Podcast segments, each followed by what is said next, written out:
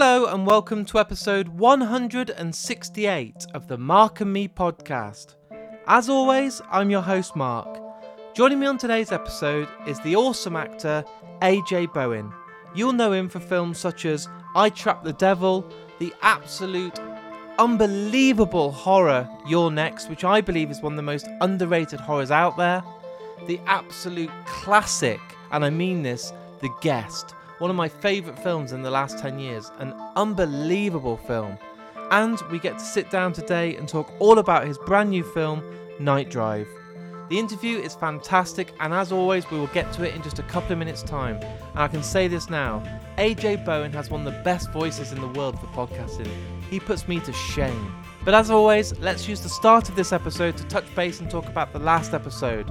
I was joined by the amazing Tim Blake Nelson, an absolute icon and one of the best actors out there. As always, the response was amazing, and thank you so much to everyone that tuned in. And honestly, it means the absolute world. But today is about AJ Bowen, and I can't wait to share this interview with you. I think the best thing to do right now is to get straight to it. So here's me and AJ talking all things film.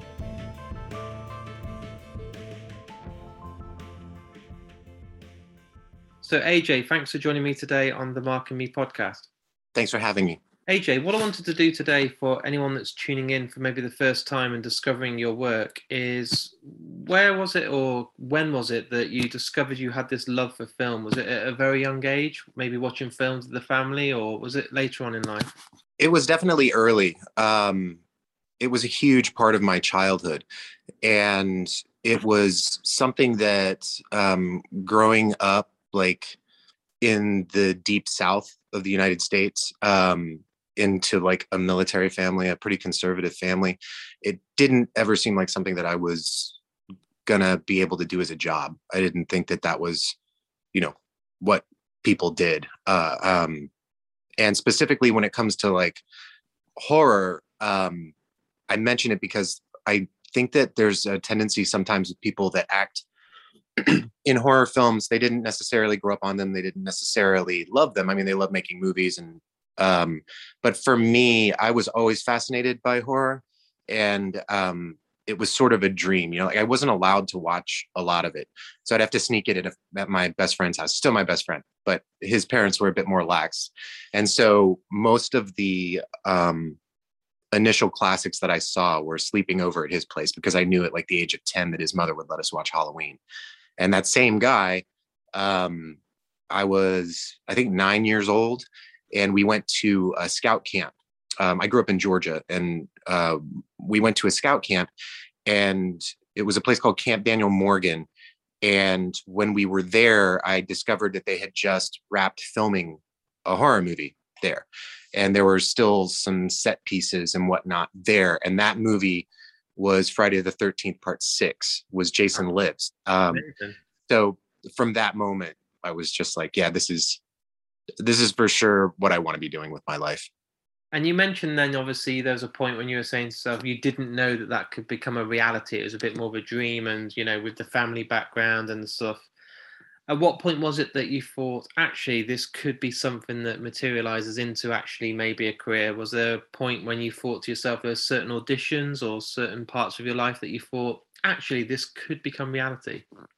Well, it's funny. Around the same time, um, as a kid, I thought I wanted to be an astronaut, having absolutely no awareness of the degree of proficiency required in like math and science. Um, I just thought, oh, I want to go to space, and um, I'm about to be 44. So at the the age that I'm at, I was I was at home watching TV when the Challenger took off, and when it and when it exploded, and I instantly um, didn't really want to be an astronaut anymore. But later on that year, um, a movie came out that my parents took me to called Space Camp, and um, in it, if you haven't seen it, it's it's about kids going to space camp and inadvertently ending up on the shuttle and it takes off so they end up in space and it was this it's it sounds like i'm making a joke but it was the first awareness at like the age of nine that i could pretend to do some of the things that I wanted to do. Yeah. Um, and not actually do them. And then I could do a lot of different things. That was the first time that it occurred to me that like, oh, there's people that tell stories. Um, and then I ended up in a in a classical music tract where I grew up. That um, the programs there were incredibly strong, and so for a while I thought I was going to be um, like a studio musician. I was a tuba player, and when I graduated high school, the Olympics came through Atlanta, and so that summer I, I was in. I was the tubist for the Atlanta Symphony Youth Orchestra, and I was the sub tubist for the Atlanta Symphony Orchestra. And so I got to record with Michael Kamen, and, and I already had this fascination with film. It just seemed like an unattainable dream. Yeah. And so I got to university to study um, performance, and I realized pretty quickly that it wasn't something that I wanted to do. And I realized it wasn't something I was good, but I probably wasn't good enough to get one of like three jobs that opens up every decade. Yeah. And I'd always wanted to act, and I had some friends studying in conservatories. And so I decided to just kind of like, okay, well, I'm going to try this out and see. And the friends that I made in college, I ended up at the University of Georgia, and the friends that I went to college with, um, we all started making our own shorts. We made a feature, and we all, um, at the time, I knew that my emphasis was acting, but I've always been interested. I've always been a writer, and I've always done every job that you can have on a film set, and we all did that together. So it was sort of like a a punk rock DIY. Like we all, if I'm not on camera, I'm hauling cable or running a boom. And we all went away after we graduated and started trying to do that ourselves. I went to New York, some people went to LA, and we all, after we were already kind of working, we got back together to make a no budget movie. None of us were in the union jet. And we made a movie in 10 days for $50,000 Wow. and just kind of sent it off um, to the Sundance Film Festival um, because that's what you do. And it got in. And wow. that movie did really well there. And it was a movie called The Signal.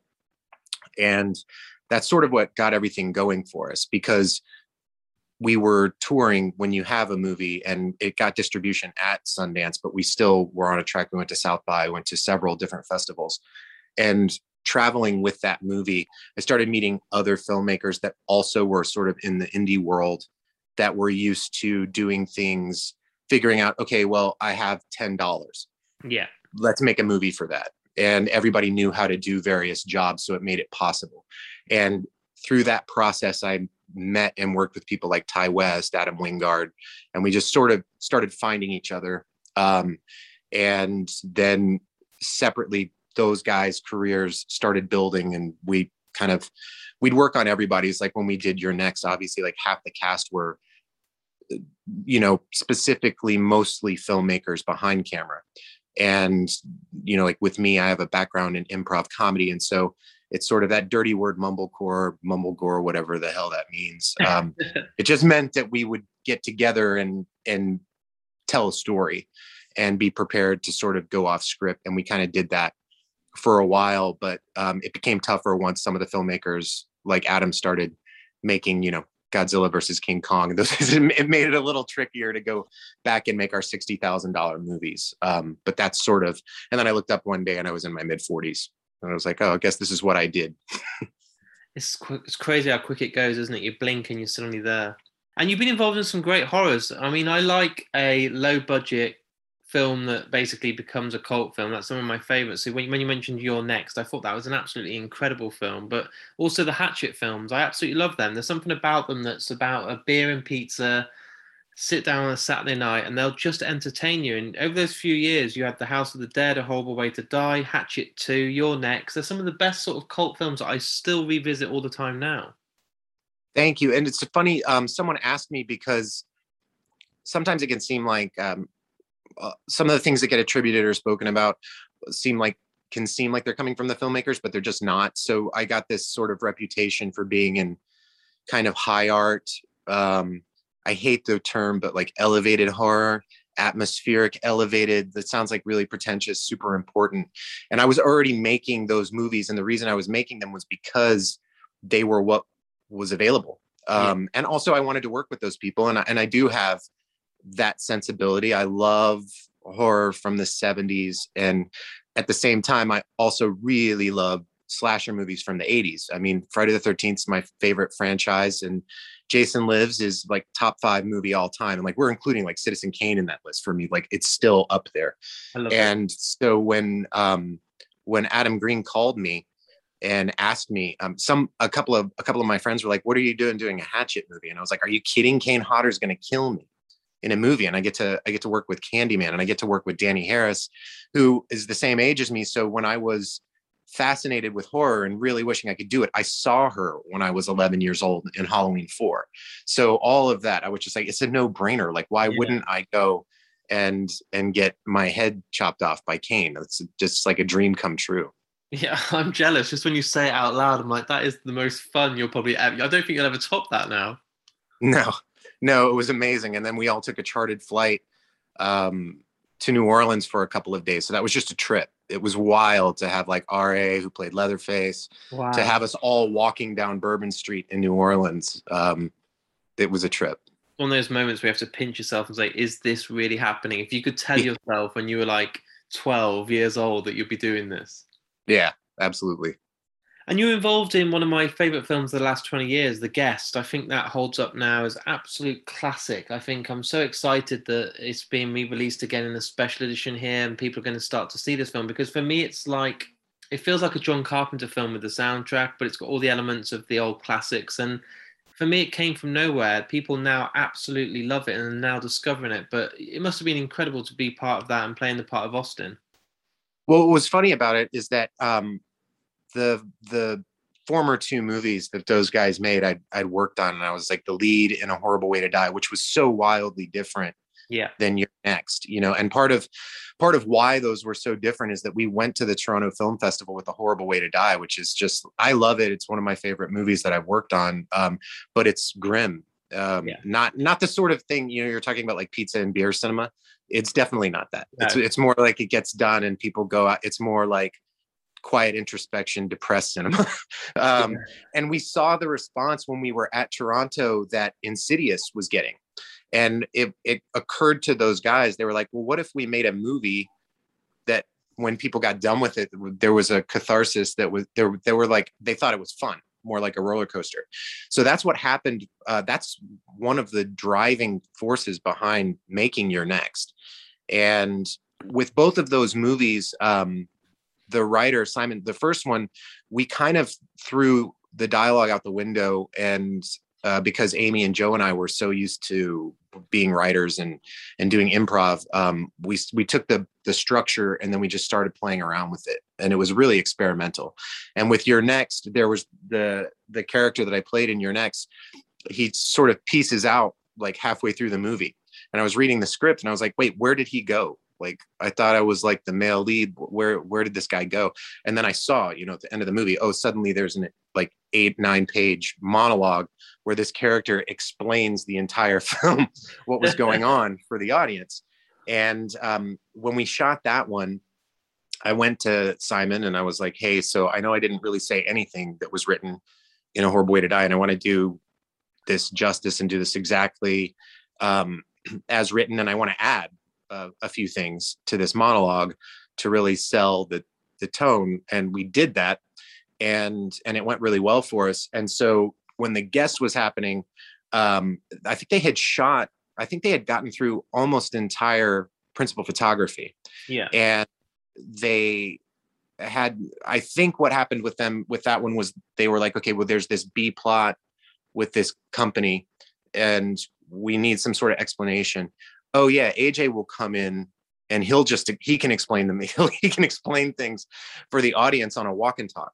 And so they called me and um and we're like, hey, you, you want to come in? We're doing we're doing pickups to like sort of structure the film and uh because they knew that I would just come in and and drop a, a monologue of explanation. And so that's what ended up happening. And it was crazy because when we did that one, um, I had just marathoned um, the TV show Fringe. And so Lance Reddick was on my mind, and I had no idea that I was going to be doing exclusively discussing with Lance Reddick. And so when I showed up on set and I saw him, I, I almost shit myself. And um, and and I boned the first take uh, with yeah. that because it's a walk and talk. and I'm I'm supposed to be explaining to him what's going on. And he's awesome. He's wonderful. Yeah. And we're doing it and we get done and and it's a beat where he flips around to say something to me and and I realized that um, I was completely fanboying out and in the take. And I was just kind of staring at him like, oh my God, it's Lance Reddick. He's so handsome. He's so charming. And um, and it caused him to be like, what the hell is this guy looking at me like this? Look away, kid. Yeah, yeah it's like, what are you doing? And uh, it boned the take. So we had to do it again. I was like, I'm so sorry, Lance. I was just you I just I I texted my wife right before this take and told her that I was on screen with you and and and it's crazy. And uh, and he just started laughing and we did it again. But yeah, it's it's one of those ones that I did I I constantly forget that I'm even in that one because I'm a fan of the filmmaker's work that I've yeah. gotten to work with, right? And so, you know, like the thing that bummed me out about House of the Devil was that I was in it. Yeah. Because I love that movie so much, but when I see myself show up, it takes me out of it. Because to me, that's one of those ultimate like pizza and beer movies. Yeah. And, and that's how I watched it uh, the first time when they sent me the disc before it came out. Um, and same with those guys, like with the guest, I went, I was at South by Southwest with them uh, for another movie and I happened to be in that one. So I showed up and and I was so excited to watch what they were doing. There's some like obvious nods for those of us that love genre. Like the opening of that is straight up Halloween four to me. That sort of like sparse, um, desolate sort of fall thing um, was very similar um, to some movies that I love, especially like Return of Michael Myers. And so I was happy watching it, and then all of a sudden my dumbass face showed up, and it took me completely out of it again. So I keep forgetting because I, that was like one day I showed up to yeah downtown LA and and did a quick walk and talk with Lance Reddick, and then like a year later, I was like, oh shit, yeah, I'm in that for a second. And nobody rec- nobody recognized it either because they got used to seeing me in like a beard or yeah. having a weight on me. So all of a sudden, this sort of thinner guy in glasses in a suit that's not choking people out is just walking down the hallway with Lance Reddick. And so they're like, wait, was that was he in that? Do you try and choose not to watch your work back then? Because I have a various range of guests, and a lot of the big actors I speak to never will watch their work back, or they lie and tell me they don't. But I think they're lying. Yeah. Do you try? And, they're lying. Yeah. I do um, because I love watching movies, and also, you know, to be honest, you know, like I, a blue collar kid growing up, for me, it's like a dream come true. So I would be lying. You know, like I I have a seven year old, and she's seen trailers for a lot not like Hatchet, but she's seen trailers for a lot of the movies that I'm in, and to me, that's a trip. You know, it's, it's like why wouldn't why wouldn't I watch it? Um, because I got to do something that a lot of people dream about doing and don't get to. So for me, I mean, the where things are where I would think someone's telling the truth is if they say they don't necessarily read what people are saying online. Yeah. Um, back when IMDb had message boards, that was that a braver person than myself, I looked at it like twice and was like, "Nah, fuck that. Yeah, I don't need that. I don't need that in my life." Like, no, I do. I do watch. Um, I and especially like when you're traveling, like there's movies I haven't watched in years, um, just because I saw them so many times, and also as someone who's also a producer, um, whether or not I was producing those movies, um, I'm friends with those guys. So when they're in the edit, they they'll ask me to watch stuff and give my opinion about structure like what what does this need? What what can we lose?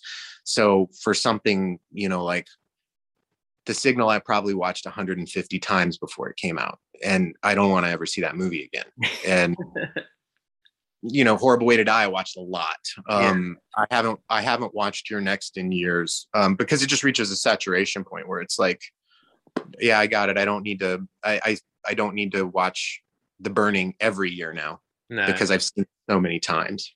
That's fair. And at the moment, we're obviously promoting Night Drive. Uh, you play the part of Russell. Um, obviously, as one of the lead roles in that. How did that opportunity come about for you? So those guys are, I guess, they're for us. We sort of found each other and we're collaborators. And we'd worked on a movie called Dead Night uh, before. And um, Brad, the director of Dead Night, uh, co-directed and was a cinematographer for Night Drive.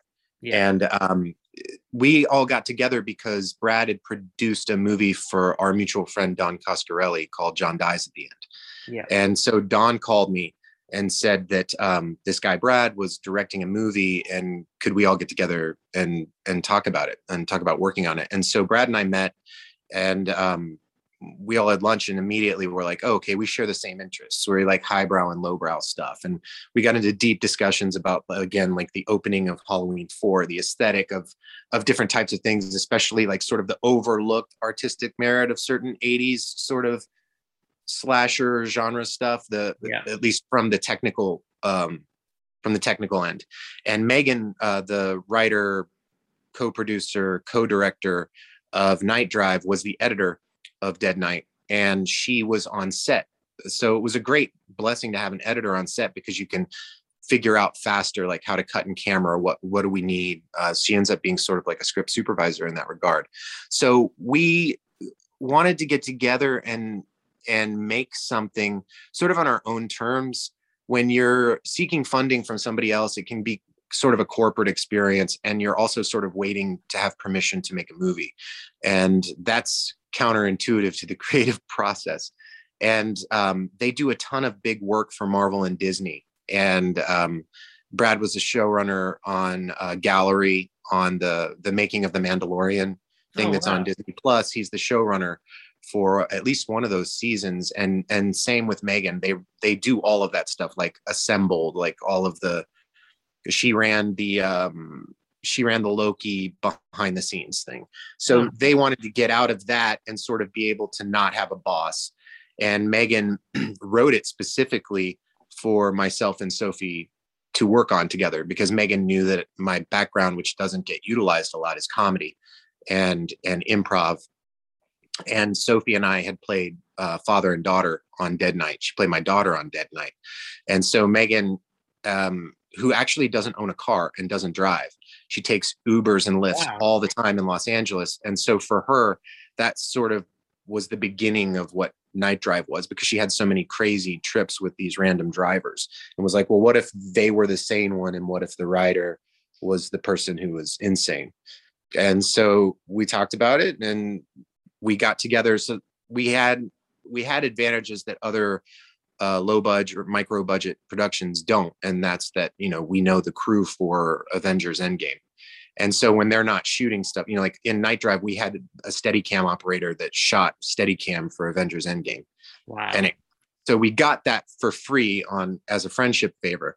So what we wanted to do was, okay, well, yeah, anybody can make a micro, but how can we make it look like a a really polished movie you know like uh, if you saw it you know like usually we spent a lot of time inside the car yeah. on that one. And a lot of times in modern cinema there's so little room. So what ends up happening is usually the person on camera is just sort of whipping back and forth sort of shaky cam handheld.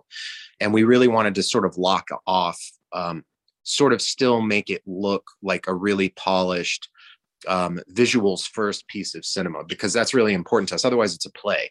Yeah. Um, and we we care a lot about the visual element especially wanting to make a movie in los angeles that feels like where los angeles is a character because we all live here. Um, so that's sort of how we all got together and we and we kept experimenting with with rigs on the camera because there's a ton of practical driving. Um, most of it's practical um, in night drive. So that means that there's a camera on the hood of the car while i'm driving it down the highway trying to act and find light and you know while also not driving into oncoming traffic. It's it's it's an interesting skill set, but that's how we got that's how we, we decided to get together and make a movie. And then because of the time that it took with us experimenting with how to shoot some of the things we wanted to do, we got right around to Christmas. And then I was like, well, you guys know that like Christmas horror is my favorite type of, of horror. And I love Christmas movies. And like, what if, what if this is a Christmas film? And because there's so much free, you know, art department when you do that. Yeah. So um so yeah, we I was like, what about Shane Black? And so we we talked about it and sort of like nudged things in the direction to make it a Christmas movie.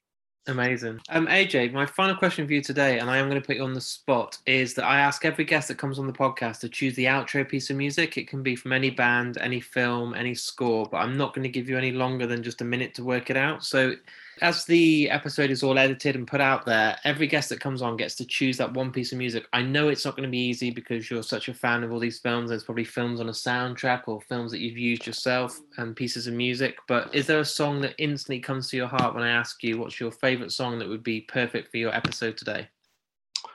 Oh man, this is terrible because you know, I was a professional musician before I was a filmmaker. Um, do you mean do you mean music from the movies? No, any song in the whole world that you want. It's never good for a musician to have to try and decide, but it can be okay. music by the Beatles. It could be anyone you want, but a song that you love. Okay, uh, uh, just you put me on the spot. I was gonna say something by the Kinks, um, but instead I'm gonna say uh, Brian Eno, "Needle in the Camel's Eye." Incredible. Brilliant. It's been an absolute pleasure to have you on. I know you've got to go for your next interview, so thanks so much. Hey, great talking with you, man. So there it is. There's my interview with me and AJ. And as I said at the start of today's interview, his voice is made for podcasting. My god, I absolutely adore it. And hey, he might be listening back right now and think, do you know what? He's got a point, and he might start his own podcast. But in the meantime, if you want to come back, AJ, please do, because I feel like we've got so much more to talk about, and it was an absolute pleasure to have you on today's episode. AJ was talking and discussing all about his brand new film Night Drive. Please go and check it out. It's out now, and I promise you'll love it. I've been lucky enough to see it, and I adore it, and I can't wait to see the response on social media to what people think to it. If you're new to Mark and me, I just want to say now that all my episodes are free and they'll always remain free. You can listen to them on Amazon Music, Spotify, Apple Podcasts, Podomatic, and all the streaming channels that I can host them on. I'm not ever going to charge for the podcast, and they're all available now. There's over 168 interviews waiting for you right now, and I truly believe I have a guest for everyone. If you've really enjoyed today's episode, please share it. I say it on every episode because it's crucial to getting the name out there. It costs nothing to do and is literally the touch of a button. You can share it on your Facebook, your Instagram, or your Twitter, and I see everyone doing this, and I really do appreciate it. So thanks for everyone that does that and keep on doing it because it really does bring a whole new audience to the podcast. And if you really want to support the podcast, I do have a Patreon. This is something that means a lot to me personally. It means from you guys supporting me at home and saying thank you for the podcast for maybe just a pound a month or a little more if you want, you can win some incredible prizes and support me in doing what I do. Thanks to my amazing sponsors of the podcast, Last Exit to Nowhere t shirts and Vice Press, you can go out there and win some incredible t shirts and posters each and every week for supporting me on the podcast. Things aren't slowing down, and as October was one of my busiest months and most successful months, I can't wait to go into November and bring you even more. I want to say a massive thank you to everyone that supported me, and I'll be back in only a few days' time with a brand new episode. So until then, please look after yourself, take care, and I'll speak to you all soon.